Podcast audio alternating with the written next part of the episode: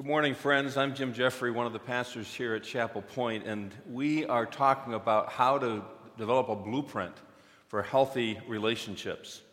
Many of you are aware that this week uh, Barbara Bush uh, passed away. Her funeral was yesterday.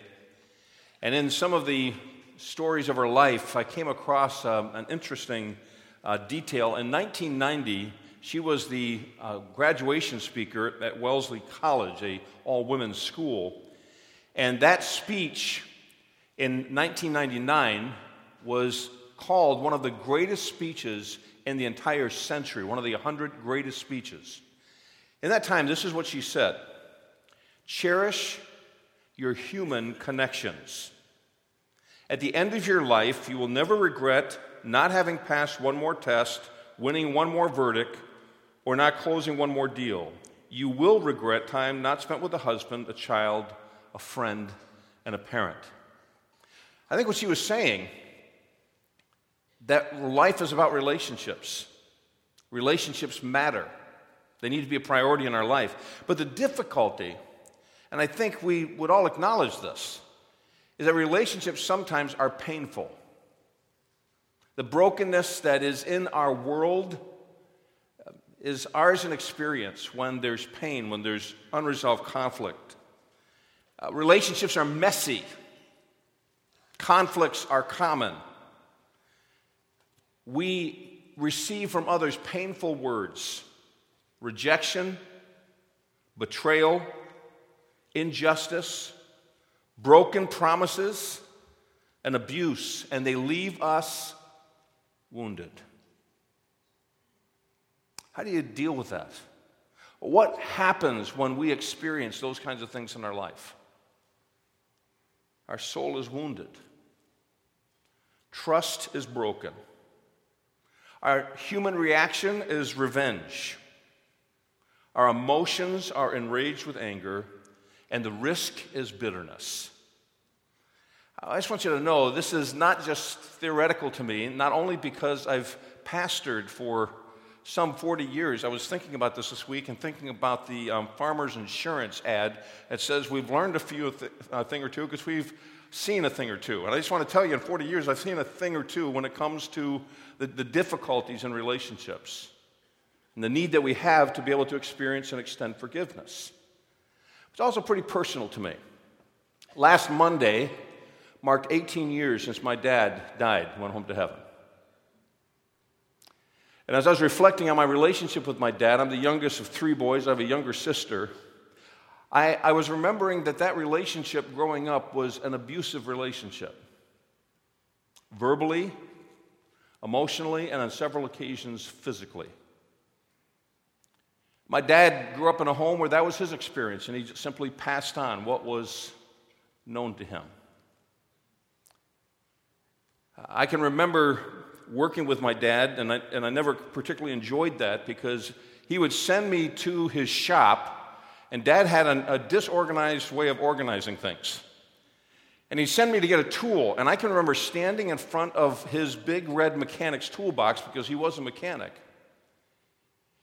And, and, tr- and trying to find the tool, knowing that if I didn't bring the right tool back, there would be blue smoke verbally.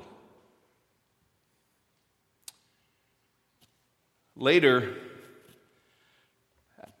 my dad came to Christ when I was 18 years old. And God began to change our relationship, and God began to change my dad.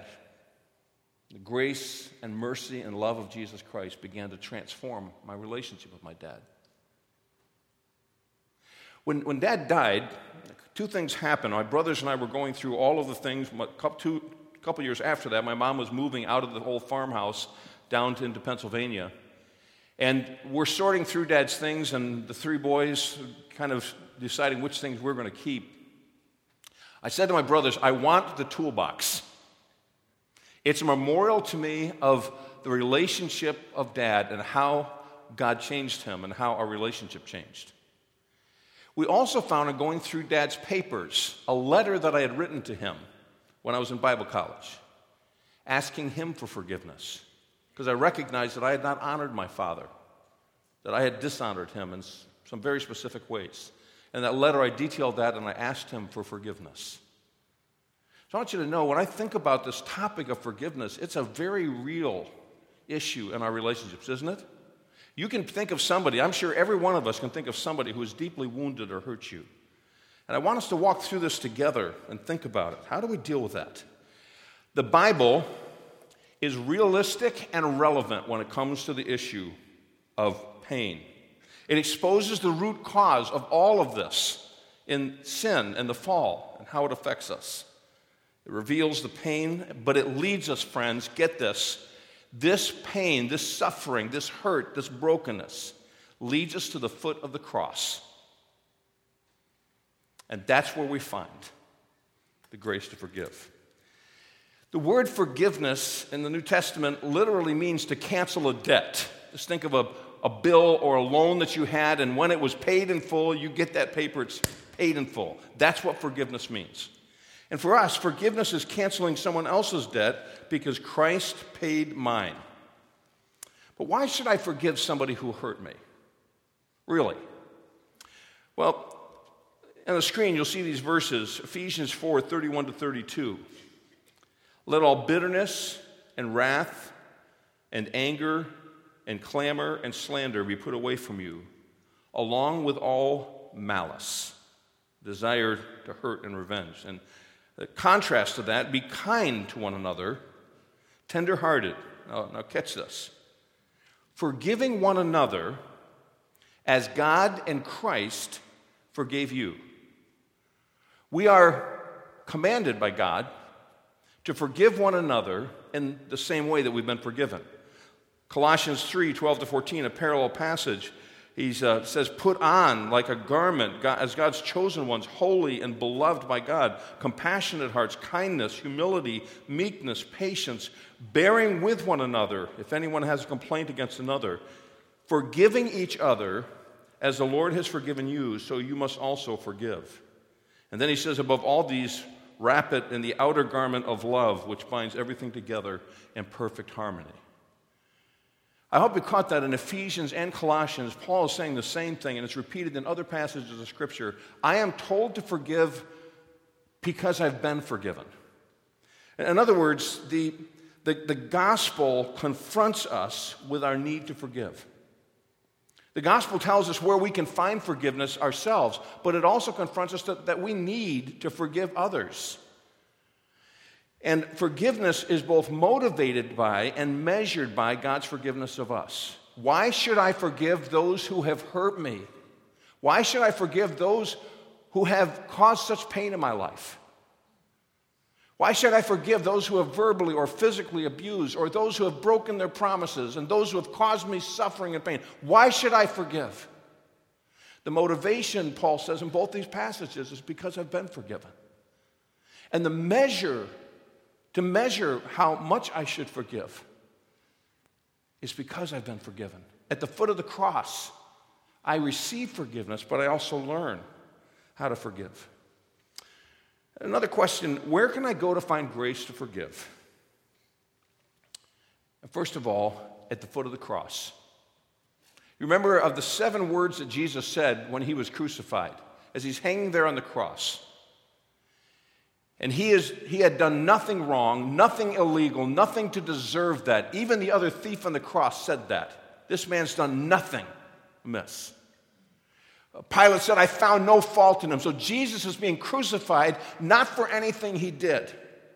And yet on that cross, he says, Father, forgive them, for they know not what they do. Do you hear that? The Son of God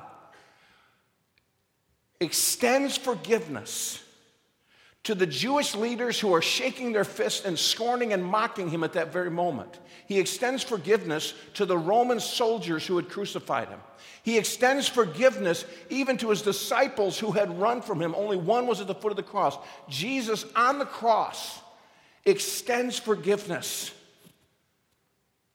And uh, let me remind you that none of them at that point had repented or changed or confessed. They weren't apologizing, they weren't repentant, they weren't confessing. Jesus extends forgiveness before they do.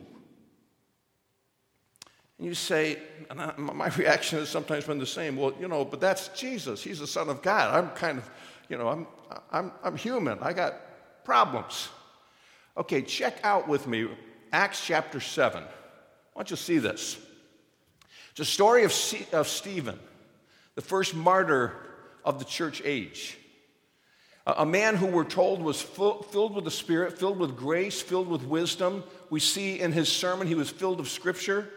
And in verse 55 of Acts chapter 7, we read about him, but he, full of the Holy Spirit, because they're, they're enraged and, and grinding their teeth at him, he, full of the Holy Spirit, gazed into heaven and he saw the glory of God and Jesus standing at the right hand of God.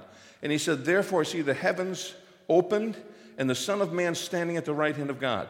And they cried out to him with a loud voice, and they stopped their ears, and they rushed together at him, and they cast him out of the city, and they stoned him. And the witnesses laid down their garments at the foot of a young man named Saul. And as they were stoning Stephen, he called out, Lord Jesus, receive my spirit. And falling on his knees, he cries out with a loud voice, Lord, do not hold this sin against them. And when he had said this, he fell asleep. In other words, he died. Friends, if I was to choose a way to die, death by stoning wouldn't be on the list. Death by stoning was a punishment that was a part of the Jewish law, and it meant that if you were guilty of a crime, they could throw rocks at you, a crowd, until you were hopefully, mercifully knocked unconscious. And then they would continue to throw rocks at you, big rocks that broke your bones. And you'd be buried under a, a bunch of rocks. That's what was happening here. Stephen is being brutally beaten for sp- simply speaking the truth from Scripture about Jesus. And Stephen then says, Lay not this sin to their charge. How can we do that? Because he was full of the Holy Spirit, he wasn't full of revenge. Because he was full of the Holy Spirit, he wasn't full of bitterness and wrath and anger and malice. Because he was filled with the Holy Spirit, he was controlled not by the impulses of the flesh. And, and in that moment, as he says that, and just a few chapters later, when Saul of Tarsus, who was holding the garments, is on the road to Damascus to persecute Christians, who was there when Stephen was martyred, Jesus confronts him on the road and he says to him, It's hard for you to kick against the goads, sharp pointed sticks that were used for, for driving cattle and oxen. What's he talking about? The conviction in, in Saul of Tarsus' heart because of the forgiveness of Stephen. He had never seen anybody forgive like that. So, friends, Jesus on the cross said, Father, forgive them, for they know not what they do. And Stephen said, Lord, lay not this sin to their charge. And I say about Stephen, how Christ like. So, where can I learn to forgive that way? At the foot of the cross. With the help of the Holy Spirit, we can learn to forgive the way. That's where we can find the grace to forgive. What are the results of not forgiving?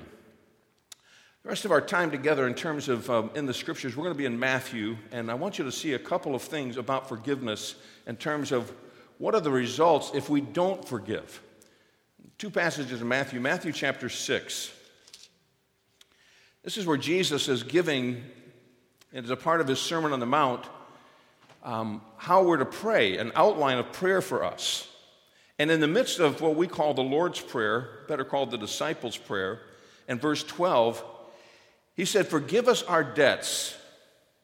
Not talking financially, he's talking our, these, these issues in our life, as we have also forgiven our debtors. Now look at the condition. He says, Forgive our debts as we have forgiven our debtors. Down in verse 14 is the only uh, part of this prayer that he opens up and explains.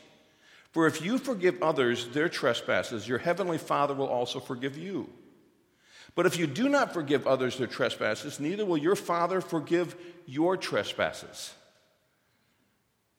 So Jesus is saying, your experience of God's forgiveness and a life of fellowship with Him is dependent upon your willingness to forgive other people. That's a really strong statement. In other words, if we're not willing to extend forgiveness to other people, we are not going to experience the forgiveness of God. And without the forgiveness of God, we can't live a life of joyful fellowship with God. So Jesus links that together. Look over with me in Matthew 18. Matthew 18, Jesus is talking about conflict and relationships. And in verse 15 of Matthew 18, he says, If your brother sins against you, go and tell him his fault between you and him alone.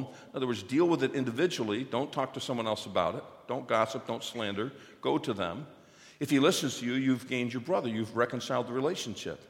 But if he doesn't listen, take two or take uh, one or two others along with you, that every charge may be established by the evidence of two or three witnesses. And if he refuses to, to listen to them, tell it to the church. If he refuses to listen to the church, let him to be to you as a Gentile or tax collector. And he, he then speaks about the authority he has entrusted to the disciples and to the church in this way. He said, um, Whatever you bind on earth will be bound in heaven. Then, if you look down a little further in verse 21, Peter comes to Jesus after this talk about resolving conflict and says, Lord, how often will my brother sin against me and I forgive him? As many as seven times? Now, the Jewish law said you are obligated to forgive somebody three times. You read the rabbis, that's what they said. Three times, sort of like baseball, three strikes and you're out, right? Three times I'm going to forgive. And then Peter, knowing how generous and gracious and loving and merciful Jesus is, he said, What do you say, Jesus? Seven times? Look at Jesus' answer. Jesus said to him, I do not say to you seven times, but 70 times seven is more likely what the translation is. If you do the math, that's 490. I, I don't think Jesus is saying when you get to 491, you don't have to keep forgiving. I think his point is that we continue to extend forgiveness just like we've been forgiven. My question to you is how often do you need God's forgiveness? I need it daily. I need it every day. Every day, I need God's forgiveness. And I'm so glad that God doesn't count to 491 and say, okay, Jim, you're out of here, man. I'm glad he continues to extend forgiveness. And that's what he's called us to do. So then, Jesus tells a story. He said, The kingdom of heaven may be compared to a king who wished to settle accounts with his servants. So you have a king, and in this story, the king represents God, and we are one of his servants. When he began to settle, one was brought to him who owed him 10,000 talents. Now, a, a talent was the equivalent of a day's work. So 10,000 days' work. Whatever your daily salary would be, you just multiply it. You know that this amount is an insurmountable debt that the person could never pay. Bible doesn't tell us how he got into debt that deeply, but there was no way that he could ever repay it. That's the idea. And since he couldn't pay, his master ordered him to be sold and his wife and his children, all that he had, for payment. In other words, can be sold into slavery. That was common practice if you couldn't pay your debt. A servant falls on his knees, implored him, Have patience with me, and I, I will pay you everything. And out of pity for him, the master of that servant released him and, watch this, forgave him the debt. So, who paid the debt of 10,000 talents? The king did. Forgiveness is never cheap.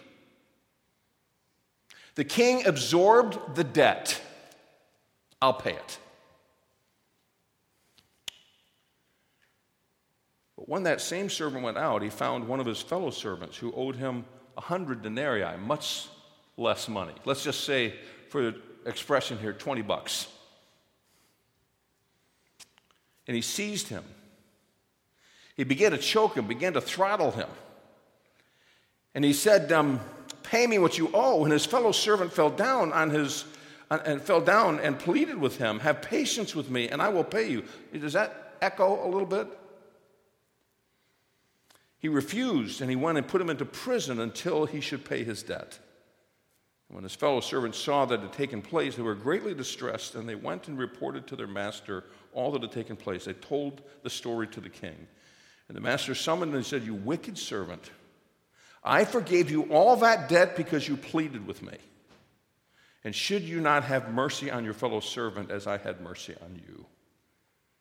And in his anger, the master delivered him to the jailers that he should pay his debt.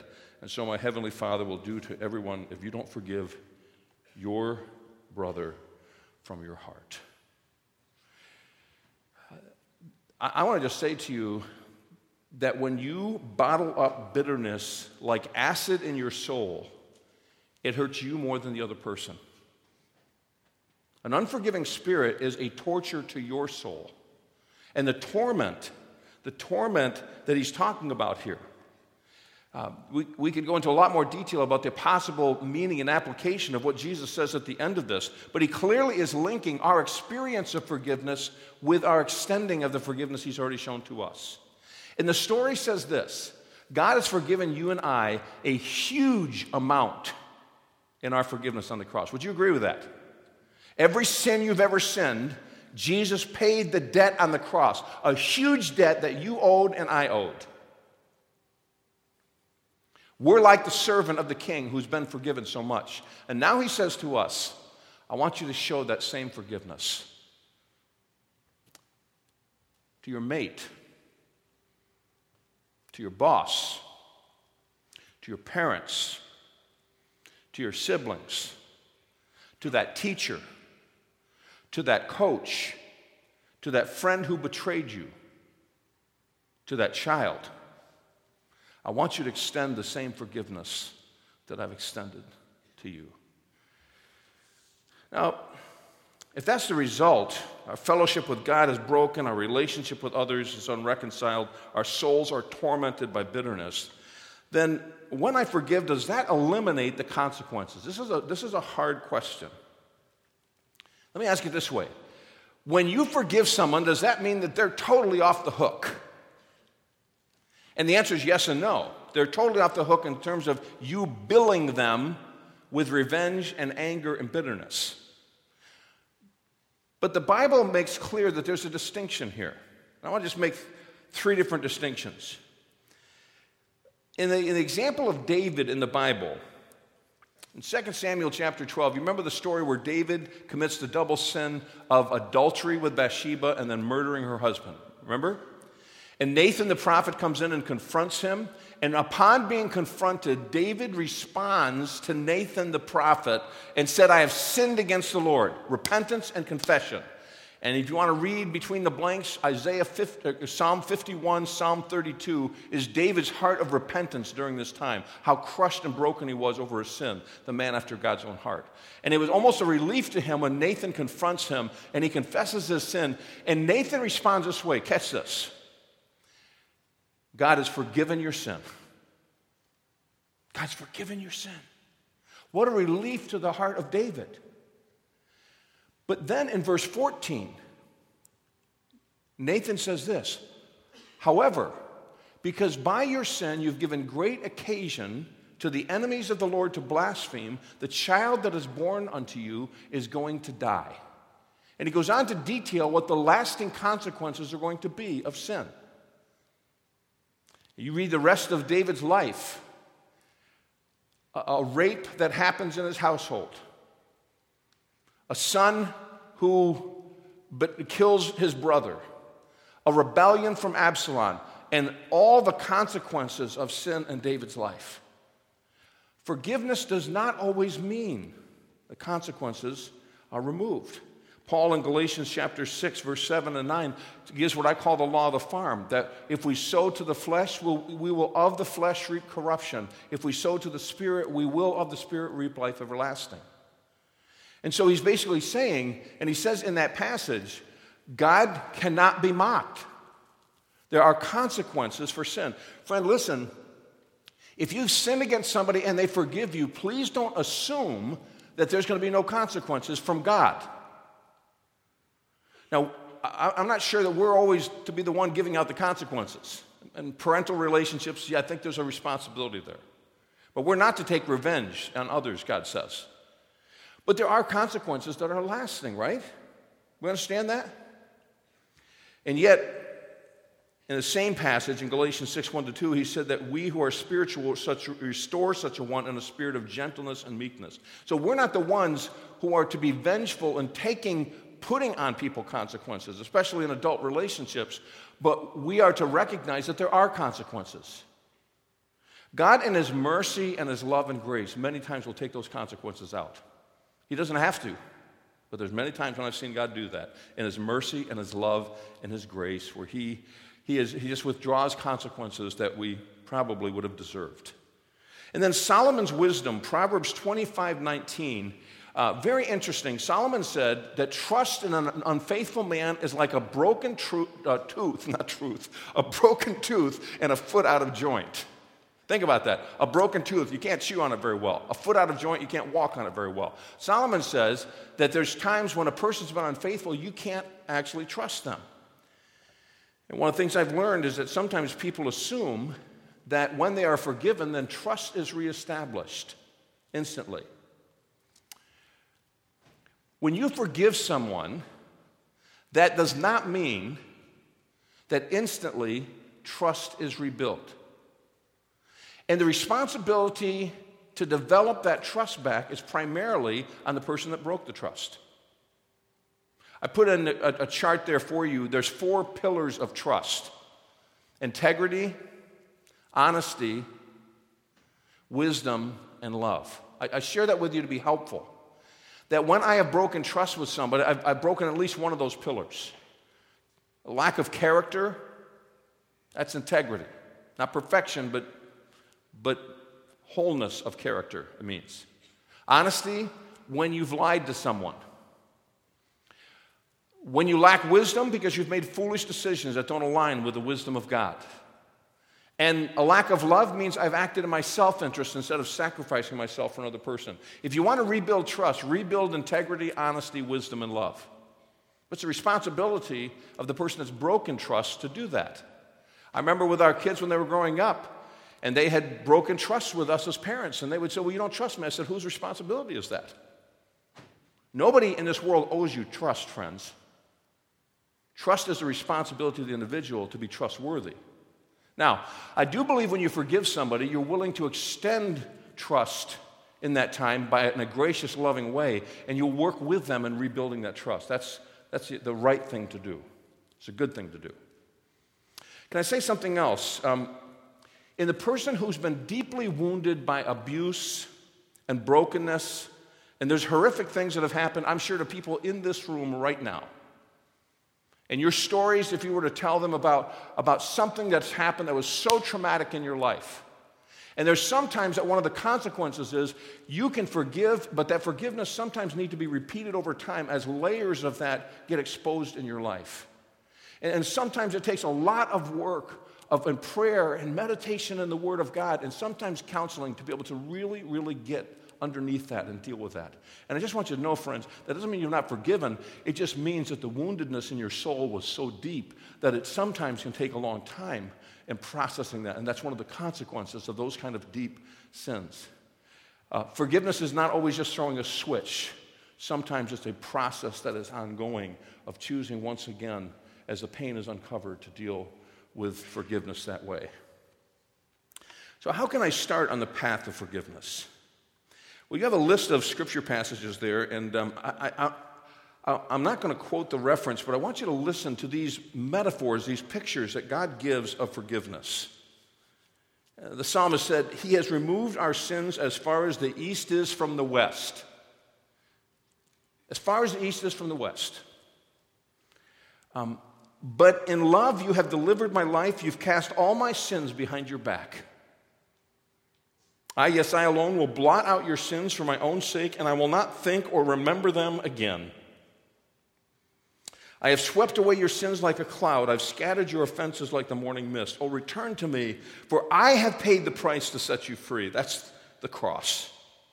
And I will forgive their wickedness, and I will never again remember their sins. Friends, God is omniscient and He doesn't forget anything. It's saying that God's not going to allow that past sin that He has forgiven to be brought up in the relationship we have with Him. It's a non issue. In those days, says the Lord, no sin will be found in Israel or Judah, for I will forgive the remnant I preserve. Once again, you will have compassion on us. You will trample our sins under your feet and throw them into the depths of the ocean. Was reading yesterday that there's a place in the ocean down along South America that's seven miles deep. God says, I'm going to bury it that deep. So the angels said to the others standing there, Take off his filthy clothes. And turning to Joshua, he said, See, I've taken away your sins, and now I'm giving you these fine new clothes. And John writes, If we confess our sins, he is faithful and just to forgive us all our sins and to cleanse us from all unrighteousness. My friend, those are expressions of the way God forgives you. And I'm grateful for that. That's why I wanted you to have these references because some of you need to claim those promises of God for your own forgiveness. And some of you need to claim them in terms of how you forgive someone else. If God forgives that way, that's how He calls us to forgive.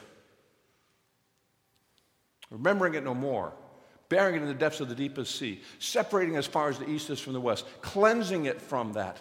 That's how God forgives us. Receive that forgiveness from God and extend that forgiveness to others. So, how do we respond? If, if, you're, if you're dealing with guilt in your own life, then I encourage you to claim his promise in 1 John 1 9 and to run to the cross and to receive from the Savior forgiveness and cleansing because he promises to forgive all who confess. And pray asking God to show you who you need to forgive and whose forgiveness you need to seek. In my relationship with my dad, I, I had forgiveness issues I had to extend to him, but I needed to receive forgiveness too. And I want you to know that in my adult life, my relationship with my dad got better and better and better and better. And I have a lot of really good memories in my adult life of my relationship with my dad because of what God did through the cross of Jesus Christ to both extend forgiveness and teach me how to forgive. And prepare your heart for the conversation that if you're going to have that conversation with someone you need to forgive with grace and humility and love and truth.